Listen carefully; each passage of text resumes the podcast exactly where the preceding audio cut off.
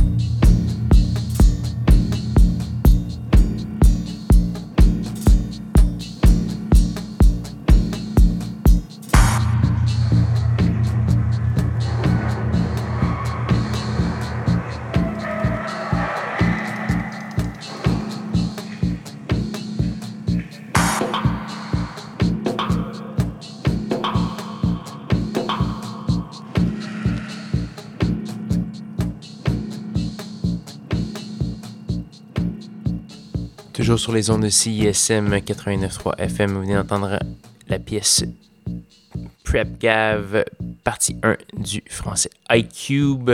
On a également eu du André Bratten, du Herva et du D J Overdose. Donc, toujours à l'émission Schizophrénie, vous allez faire un petit tour sur facebook.com baroblique schizocism ou encore au soundcloud.com baroblique schizophrénie. Vous allez trouver plein de, d'informations, des émissions passées, euh, des vidéoclips, et cetera, et cetera. J'ai également un Tumblr, j'ai plein de, plein de trucs, un blogspot, euh, plein d'affaires. Donc, vous allez trouver, trouver ça euh, sur Internet assez facilement, Schizophrénie. Donc, voilà. On se entendre tout de suite, c'est une pièce euh, qui s'appelle Running Late de Vernon Felicity. On va également avoir du Clavis et c'est ce qu'on va entendre tout de suite sur C I S M.